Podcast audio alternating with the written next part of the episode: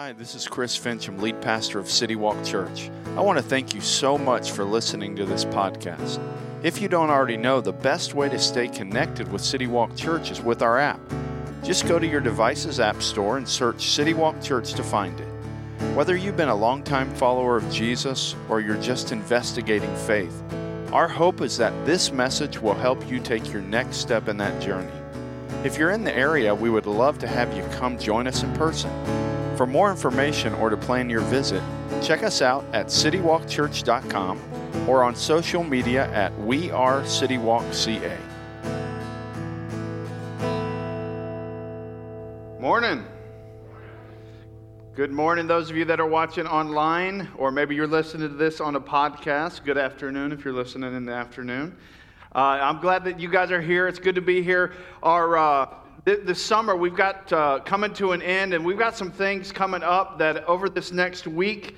Uh, as you guys do probably in your families, a lot of things happening over these next few weeks. I talked to several students that were not as excited about this next week because of school. Talked to several parents that were very excited about this next week because of school. A lot of things happening. And one of those things that happens kind of at the beginning of the year that's become a tradition for our church is the one event.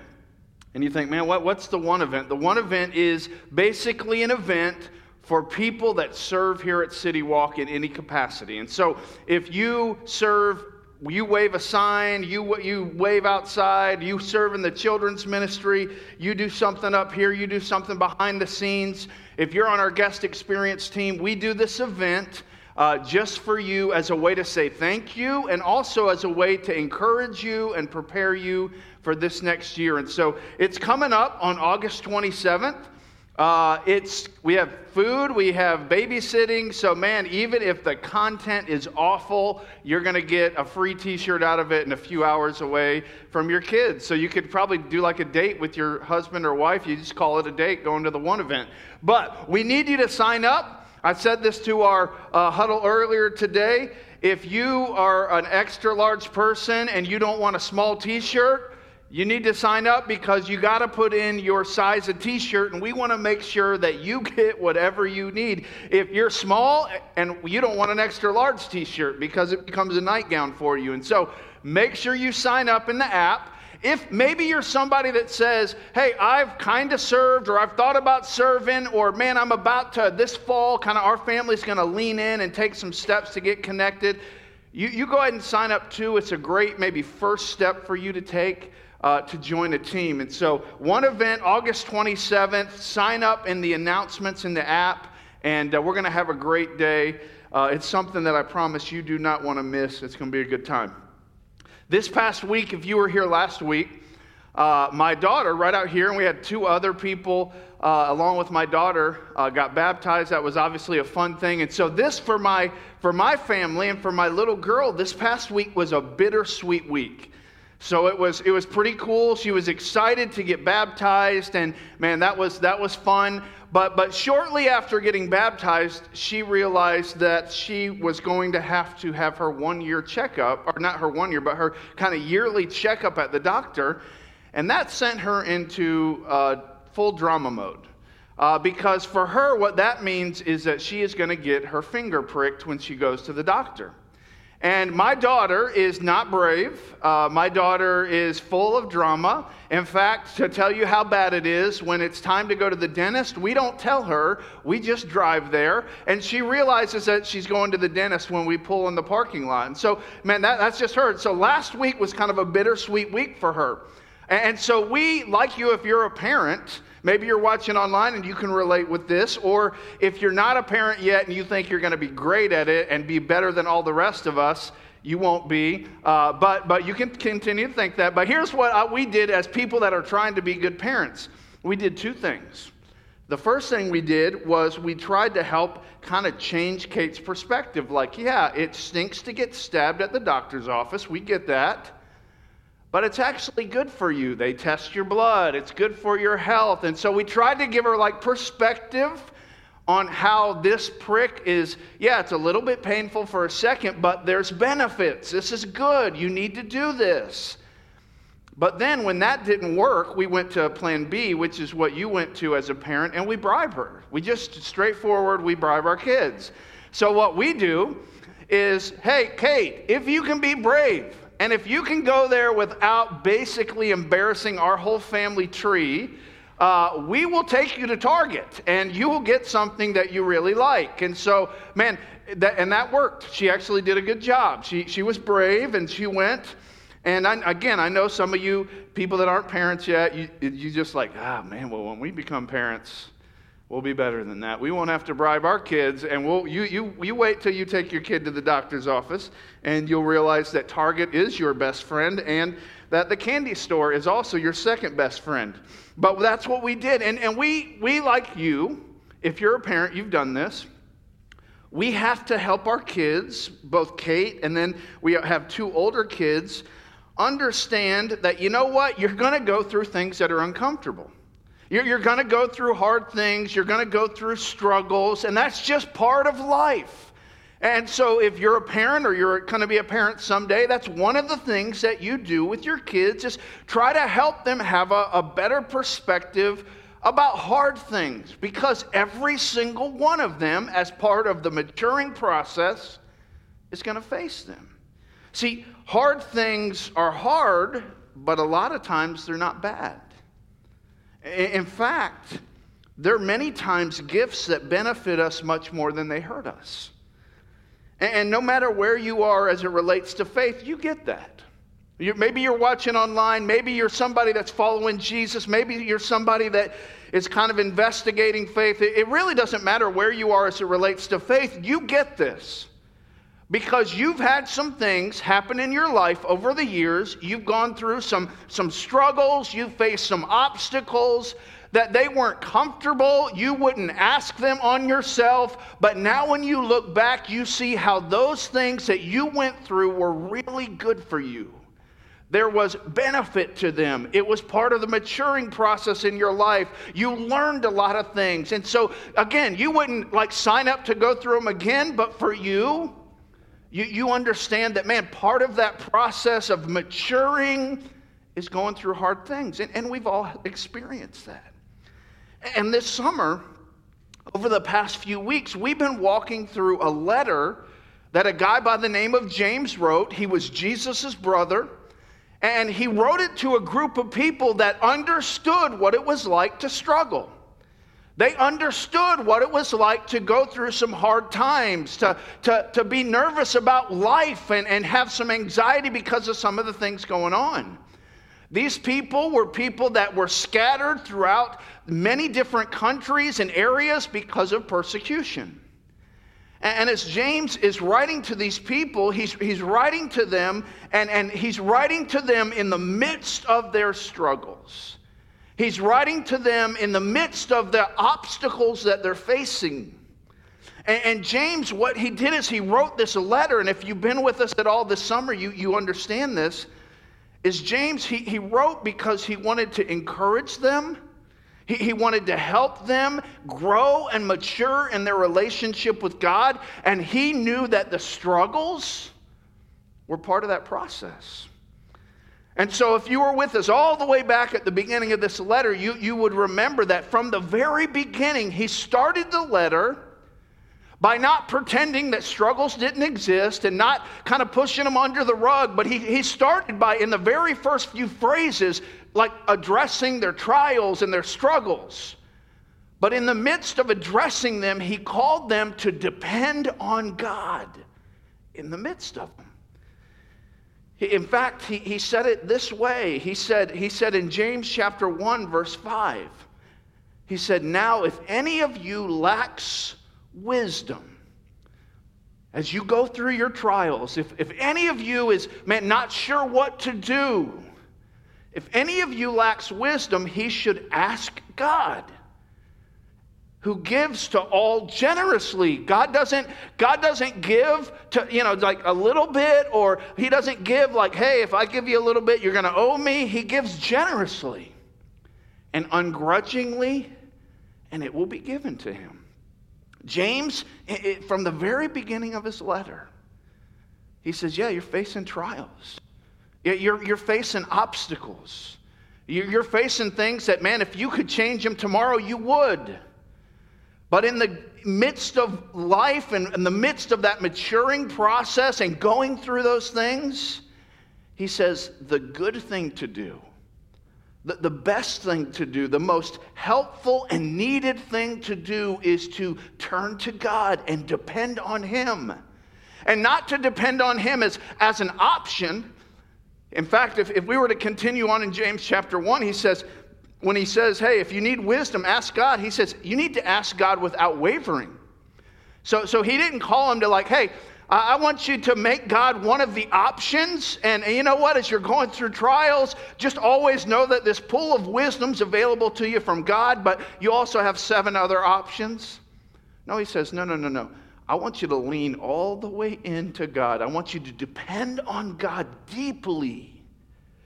And if you do, He'll give you wisdom generously, ungrudgingly. He will help you walk through those trials. He will bring maturity in your life as you walk through those trials. And so that's how James started his letter. And so now we're at the very end of the letter.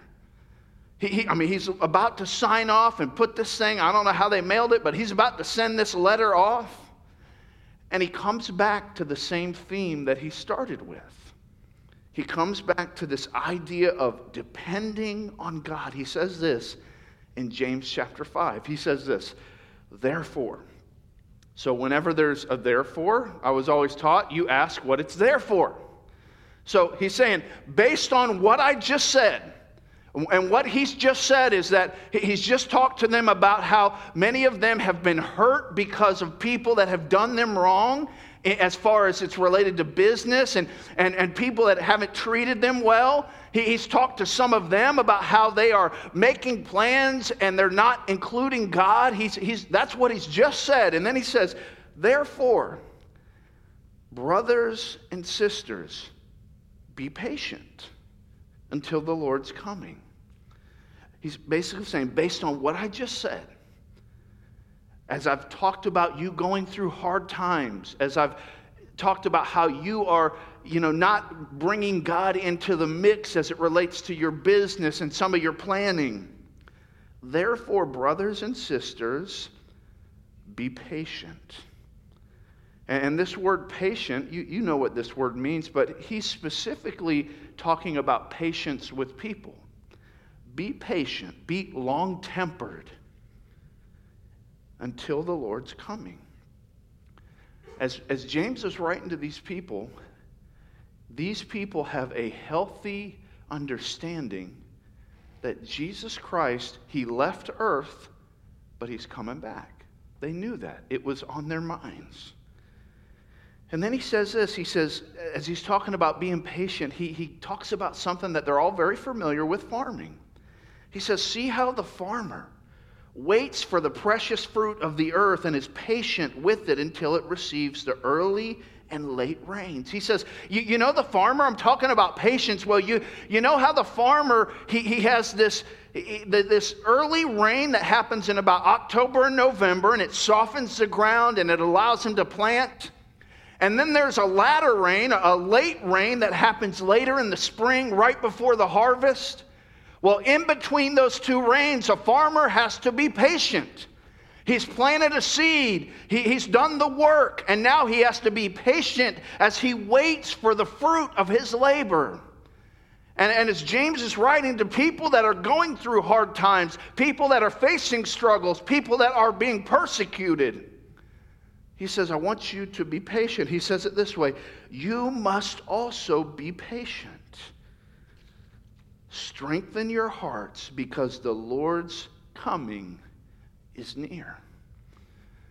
He says, just like that farmer is patient, and after he's put in all that work, he's able to have peace and he's able to wait because he knows something good is coming at harvest. He says, You need to be patient. I, I, know you're going through tough times. I know you're, you're struggling. I know you're facing persecution. I know some of you have been treated badly by your employers. I know, I know all those things. I'm not downplaying any of, any of it. But in the midst of all that, I want to encourage you to, like that farmer, be patient. And here's how you can be patient because, man, be patient. Like, for what? Like, just forever be patient? It's hard to be patient when there's not something to be patient for. And he says, be patient because Jesus is coming back. As we think about future events, the, the next thing, I think we have a chart the next thing that is kind of in the future events calendar, which this chart might be hard to read, but basically, here's where we are in this. This, if you're like a future events geek, this probably you'd love this chart. But but here's where we're at, right here. We're Jesus died on the cross. He went back to heaven. This right here is called the church age. So, this is like the last 2,000 years when the church started in Acts and now it's continuing to grow and thrive throughout the world. And so, we're, we're right here and we, we believe we're getting towards the end of the, the, the church age. And, and the people back then, they thought, man, that, that they were at the end of it. And the very next thing, kind of in the future events calendar, is the day when the trumpets will blast and Paul tells us in Thessalonians that the dead in Christ will rise first, and then we, which are alive and remain, will be caught up together to meet the Lord in the air. The rapture, where, where people that are followers of Jesus will be raptured, taken to heaven. The word rapture means to be caught up. And what James is saying here, he's saying, you know what? I get it. And if there was nothing at the end of the, the line that, that was worth anything, it'd be really hard to be patient. But as you're going through those struggles, remember that Jesus is coming back soon and it will be worth it all. It will be better than you could ever imagine. So continue to be faithful. Like the farmer, be patient. Be patient. And this is one of those things that, man, 2,000 years after James wrote this, we're, we're, probably not going through the same struggles that the people that he was writing to were going through, but every single one of us, whether you're watching online or you're here this morning, has faced trials, has faced temptations, has faced tough times. And in the midst of those tough times, what James is saying is hey, continue to be patient, continue to be faithful because something good is coming. It'll be worth it. Continue. And then he goes on and he says this. He says in verse 9, Brothers and sisters, do not complain about one another so that you will not be judged. Look, the judge stands at the door he's basically saying, hey, in light of the fact that Jesus is literally standing at the door, that he could come back at any moment, and in light of the fact that Jesus is coming, I want you to be careful not to get into to little issues and, and, and uh, these little fights and these disputes. And he's talked about them earlier in his letter. And, and here's what I know about me, and probably the same true about you, and the same true about these people is Impatience with God often leads to impatience with people. So when you're going through something, just like these people were, and maybe you're a little bit impatient with God, which is, man, legit. We've all had, we've all felt that way. And God, I don't know why you're why I'm going through this. God, when is this going to end? And, and, and, man, God, uh, you, you, I feel like you're kind of letting me down. And, and we've all felt those things, whether we've said them out loud.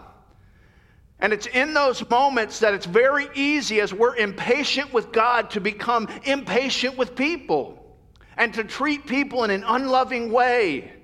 And James is saying, I get it. I get it. You're going through struggles. I get it. There's challenges. But in the midst of those challenges, continue to treat each other well. Because again, Jesus is coming back. And don't allow your your antsiness and kind of your impatience with God, why are you why are you doing this? To cause you to treat your kids or your coworkers or your friends in a way that doesn't please God. See, James, he understands the difficulties. He doesn't downplay the suffering but he in the midst of those the suffering and, and what they're going through he tries to just give them and just speak right into it He's not trying to beat around the bush or make it feel better than it really is. He's saying, no, this is rough.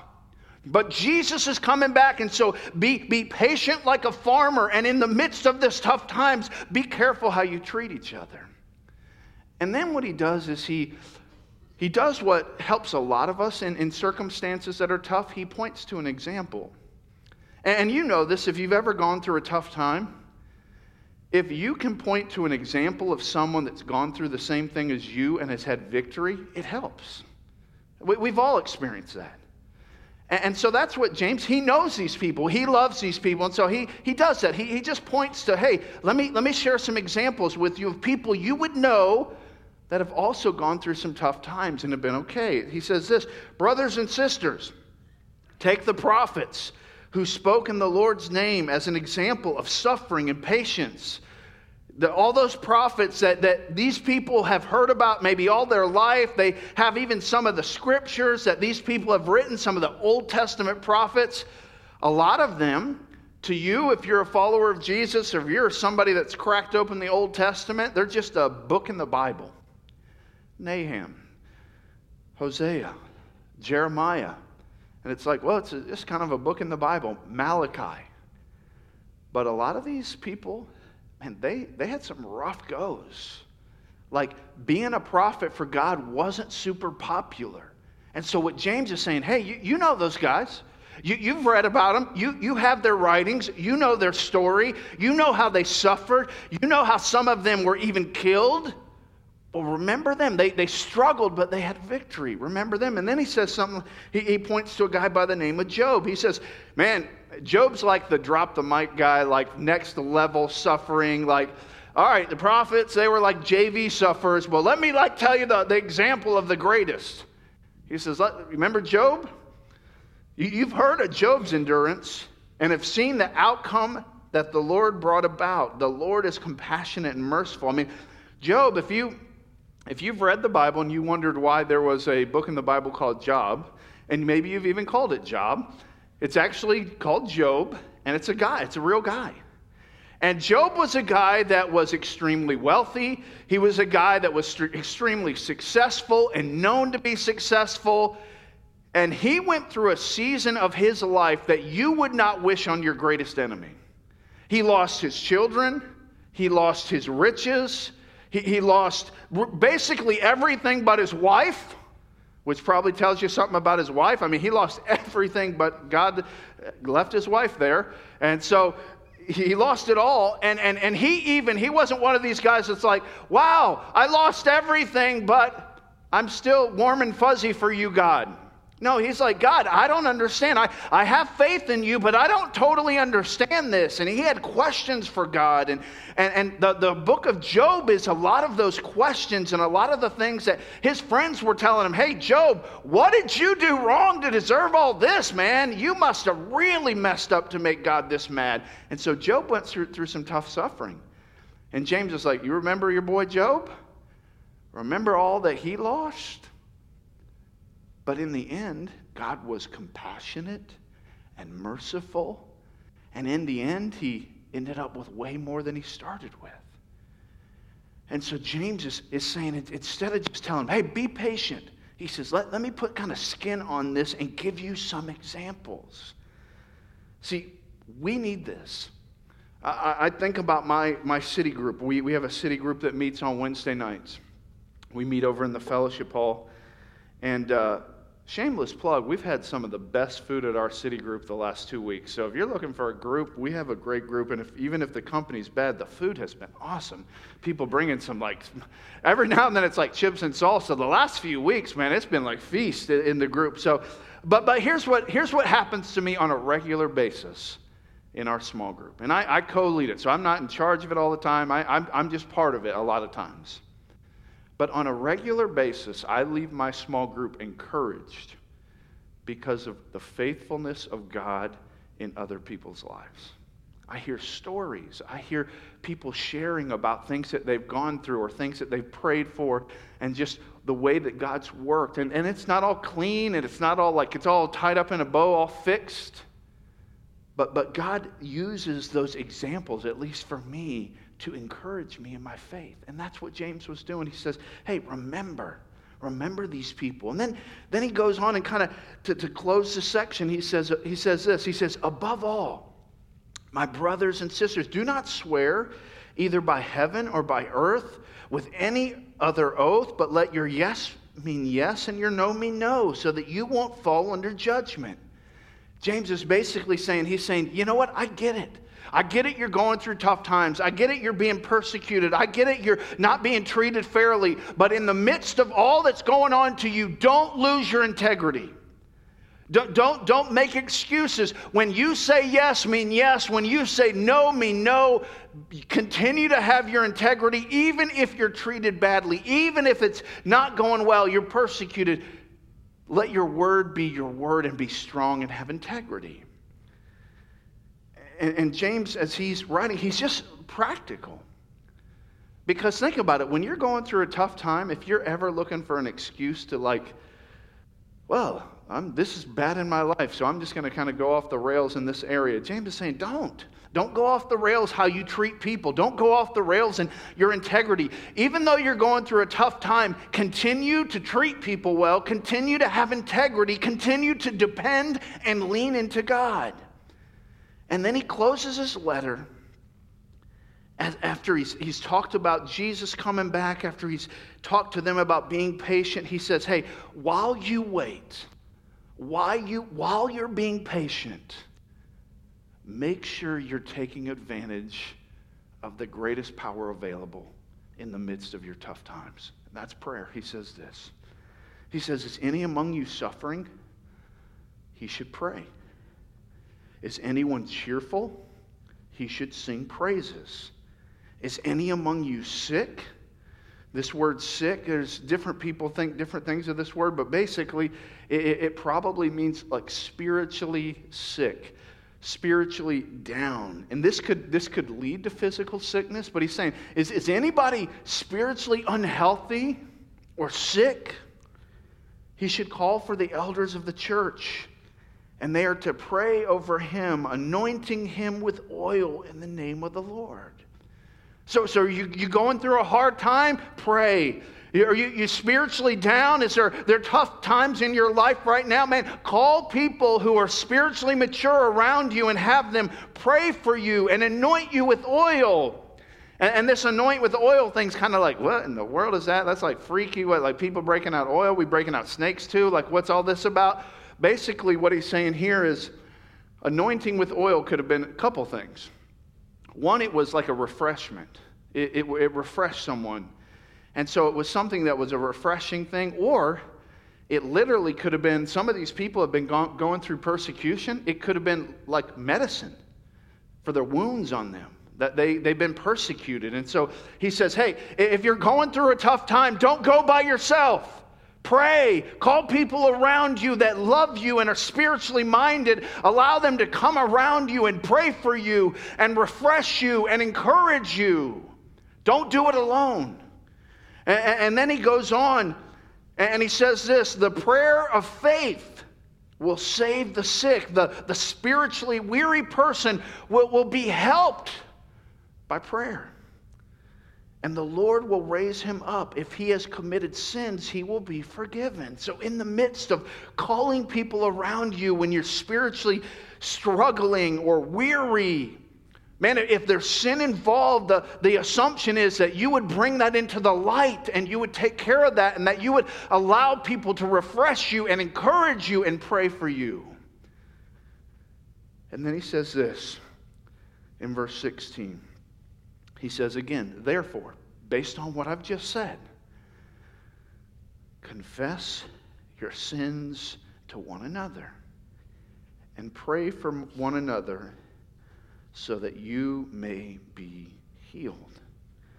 The prayer of a righteous person is very powerful. James wants to make clear that people that are combating spiritual weakness that part of the answer to that spiritual weakness is transparency and prayer. It's, it's letting, letting someone into your life, obviously God, where you, if there's sin, you're confessing it, but, but letting people into your life letting people help carry your burdens, letting people understand what you're going through. It's hard to pray for someone intelligently if you don't really know what they're going through. And so he says, man, I want, want you to, man, confess your faults to one another. I want you to pray for one another so that you may be healed. And so, if we're you know doing math right here, if, if we don't do these things, then we're probably not going to be healed. We're not going to go from spiritually weary to spiritually vibrant if we don't do these things. And some of you, you understand this. Because maybe there's been some times in your life where there's been some things that, man, nobody knew about, some struggles. And for whatever reason, you felt that you didn't want to share it with anybody. And, and and because of that, you, you carried a burden and you just had to, man, like drudge through life, and it's just hard. But, but then you've probably also experienced where you just, and it's not like, hey, let's announce it on the mountaintops, but where you let some, some people that are spiritually mature into your life, some people that love you, and, and you're honest with them about what you're going through, and you allow them to really pray for you that stuff starts to happen. I, I know there's a few guys in my life that we, we've just kind of made a, a pact with each other that, man, if there's ever a time that we're struggling in the area of purity or lust, that all we have to do is just send a text to the other two guys and, and just say, pray for me. And then the, we'll know exactly what the person means. And we'll just pray for them. We'll know why we're praying for them. We'll know what it's about. And it's, yeah, it's, sometimes it, it might be a little bit humbling to send that text. But the discussion that we've had as a group is hey, rather send that text than the I blow it, I blew it text. Rather send the, hey, I'm, I'm struggling a little bit today. Would you pray for me? I'm, I'm just not doing well with my thought life. Then, hey, man, I blew it. And having that conversation. And we've all had to have that conversation. And it's this idea of letting people into your world and, and, confessing faults. And it's this idea that, that we're admitting, man, we're not perfect people. The only perfect person was Jesus. And if we had it all together, then he could have just stayed in heaven. But he came down here for a reason because we're not perfect, because we need help. And so James, his own brother, says, Hey, confess your faults to one another, pray for one another so that you may be healed, because prayer is powerful. And James says, Let me give you one more example. An example that you would remember, you would know about this as, as a Jewish follower of Jesus. He says this, he says, verse 17, Elijah was a human being as we are. So basically, he's saying, Hey, Elijah, you've read about him, you've heard stories about him. He wasn't a superhero. He was a normal dude. He, he faced trials, he faced struggles. He's been where you're, you are. He's just a normal guy. Elijah uh, was a human being as we, we are. And he says this And he prayed earnestly that it would not rain for three years and six months. And it did not rain on the land. So Elijah was a prophet. The nation of Israel had turned their back on God and begun to worship idols. And so Elijah prayed that the rain would not come. Rain was pretty important to a farming community. And after Elijah prayed, it did not rain a drop for three and a half years. And then it says this after three and a half years, it says he prayed again and the sky gave rain, and the land produced its fruit. And what James wants us to understand is that prayer is not for superheroes, it's for normal people. And do I understand prayer all the way? No, and neither do you. I don't understand how God works completely, but here's what I know God tells us to pray, God seems to act when we pray. And, and one of the reasons is when we pray, it's an act of dependence on God. Elijah prayed to God that, it, like, could he make it not rain? Of course not. He, he prayed to the only one that could do that, and God stopped the rain for three and a half years.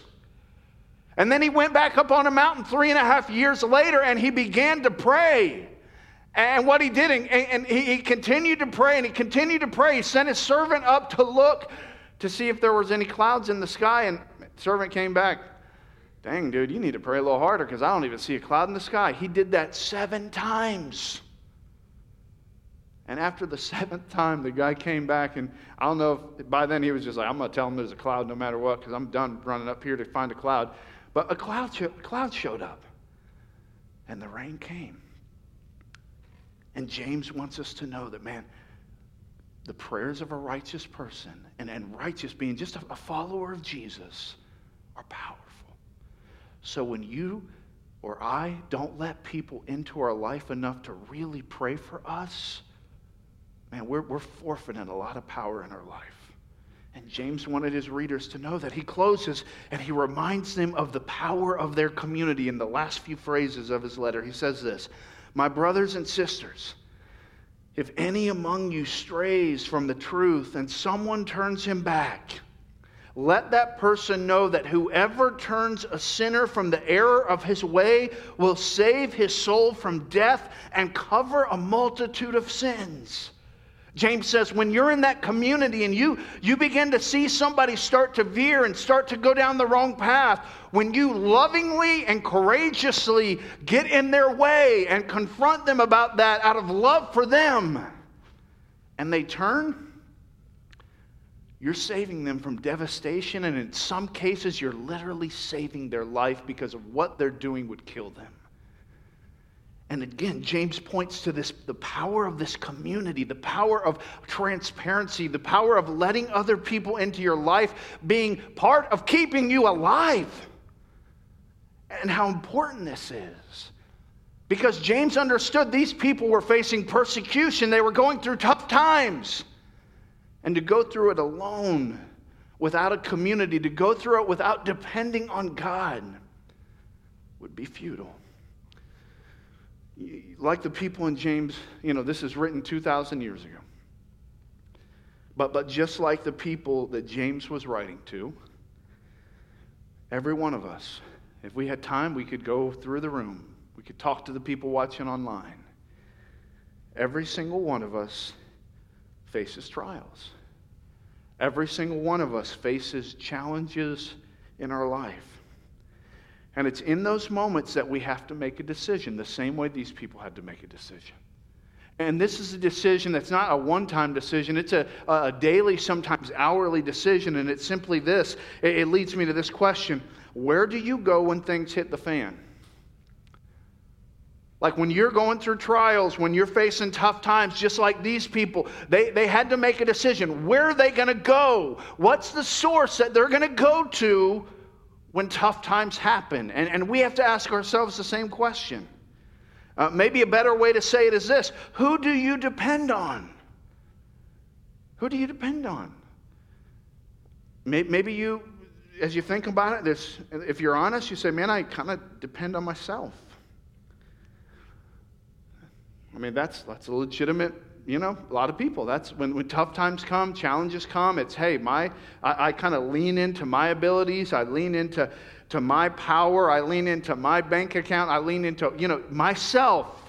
And maybe that's your, your testimony. If you're honest, you'd say, I kind of lean into myself.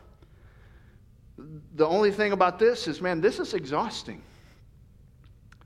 And when things don't work out, where do you go next?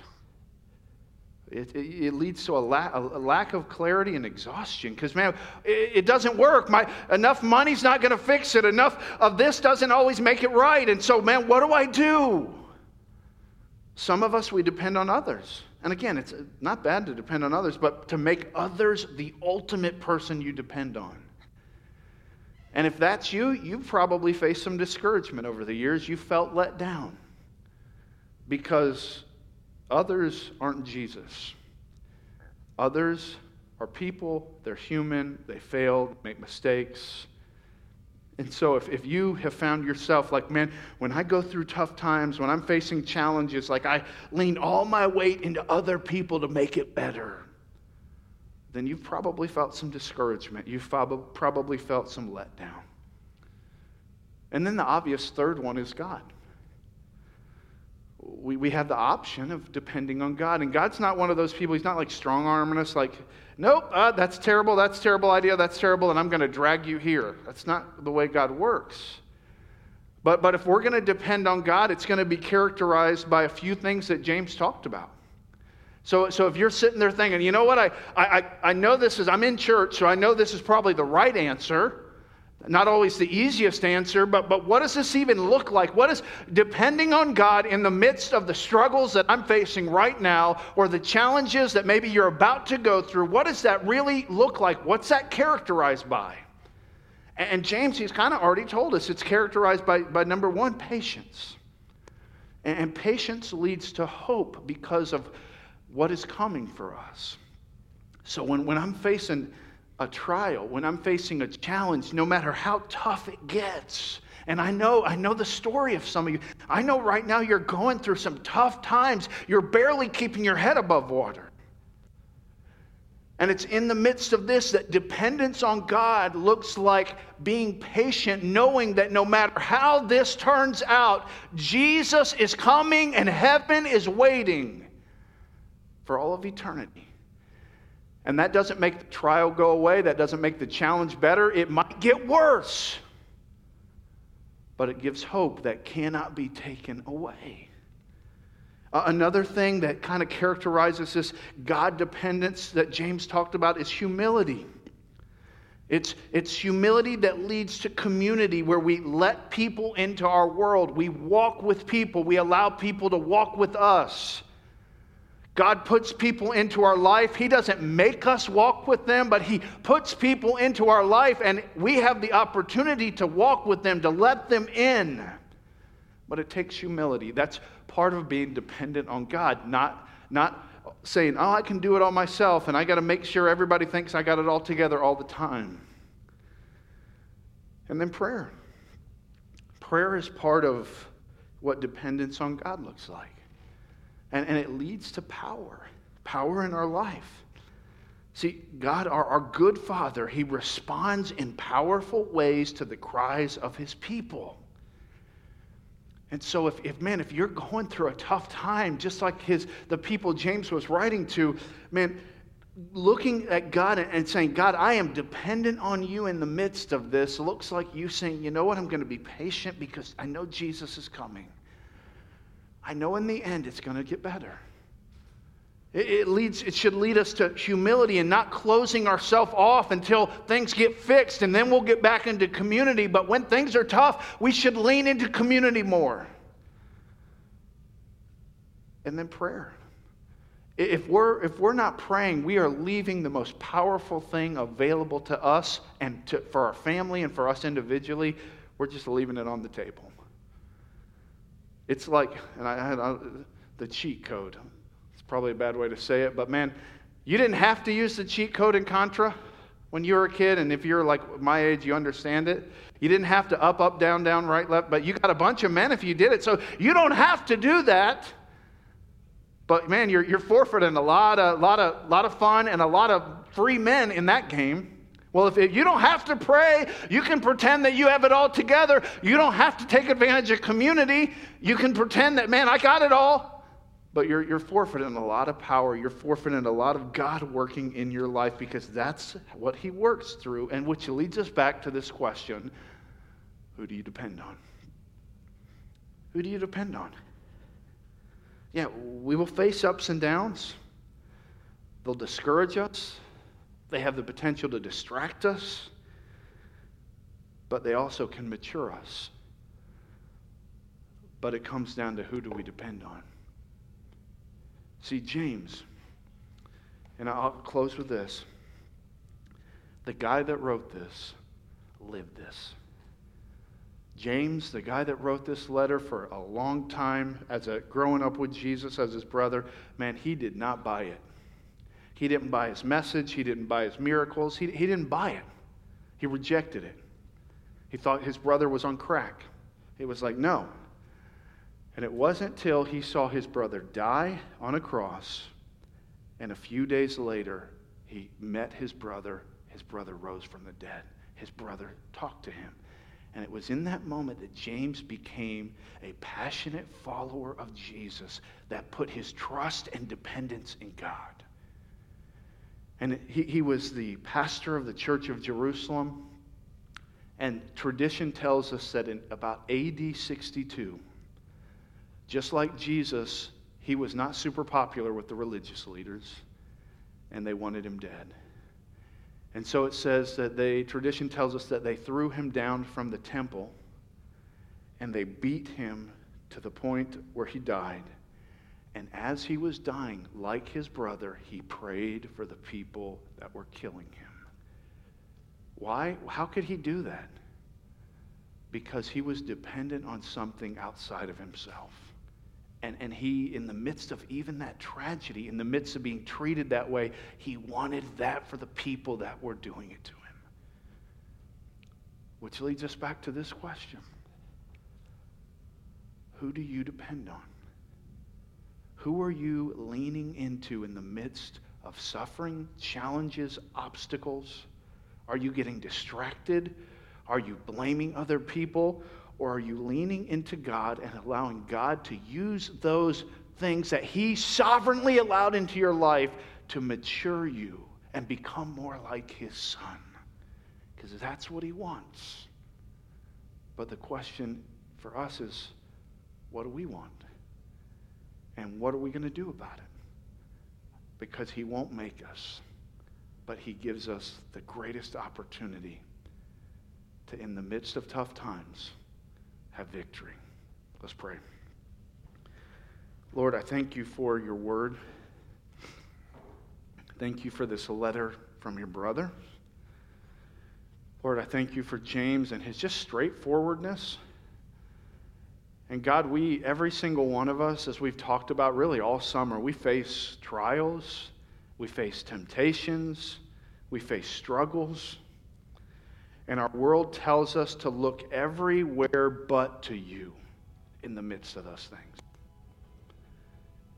And God, I pray that whether we're watching online or we're here this morning, that we would just draw a line in the sand this morning. And that we would say, from this day forward, I, am not going to be able to do this perfectly, and I'm going to need Jesus to even help me do this. But I'm going to lean into Jesus. I'm going to lean into dependence on God. And that might mean for you that it's, man, it's time to start praying again.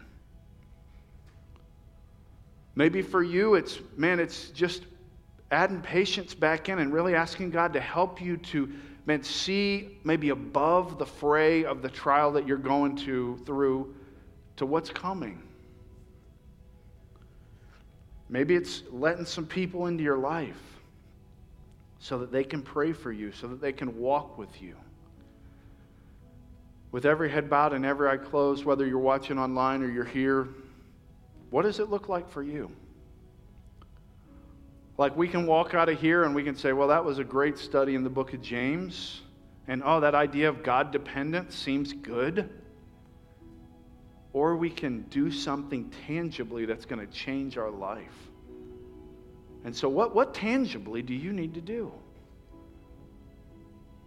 Like I said, for some, it's, man, it's, you, you got to let some people in. Not, not into the fake you, not into the poser version of you, but into the real you. They, they got to know your struggles. They got to know. And, and, and what's neat is, man, they'll, they'll be glad to share theirs with you because we need each other. And maybe for you, that's a step. Maybe for you, it's, man, beginning to pray. You've, you've left that tool on the table for years. And, God's saying, man, just pray. Tell me what you're going through. I don't know what it is for you, but man, would you be willing to say, today, I'm, I'm I'm no longer going to depend on others. I'm no gonna, longer going to depend on myself. I'm going to lean first into God dependence. Maybe you're here and you're not a follower of Jesus, and, and you'd say, Chris, man, I, I, don't, I haven't really bought into, I'm kind of like James used to be. I don't really buy into all that stuff. But, but I, I feel like, man, I'm at a spot where I'm, I'm ready to maybe take a step. What, what step would I take? Well, honestly, the, the first best step for you is to start a relationship with God. That's the first way you can show that you're dependent on Him. You say, Chris, how would I do that? First thing you would do is you'd have to just admit to God that you need Him, that you've sinned, that you've disobeyed Him. Second, you, you believe that Jesus died on the cross and rose from the grave and, and that He did that for you. And then you just ask, God, come into my life. Save me. I want a relationship with you. I need you. You can do that quietly in your heart. You can do that at your house. You can do that wherever. But that's a step. And if we can be a help to you, let us know by filling out one of those decision cards. Let us know by filling out one of those prayer request cards because we want to be a help to you on your journey to walk with Jesus. God, I thank you for your word. I thank you for how you spoke to us. Thank you for how you spoke to me. God, I pray that we would have the courage to obey you. In Jesus' name, amen.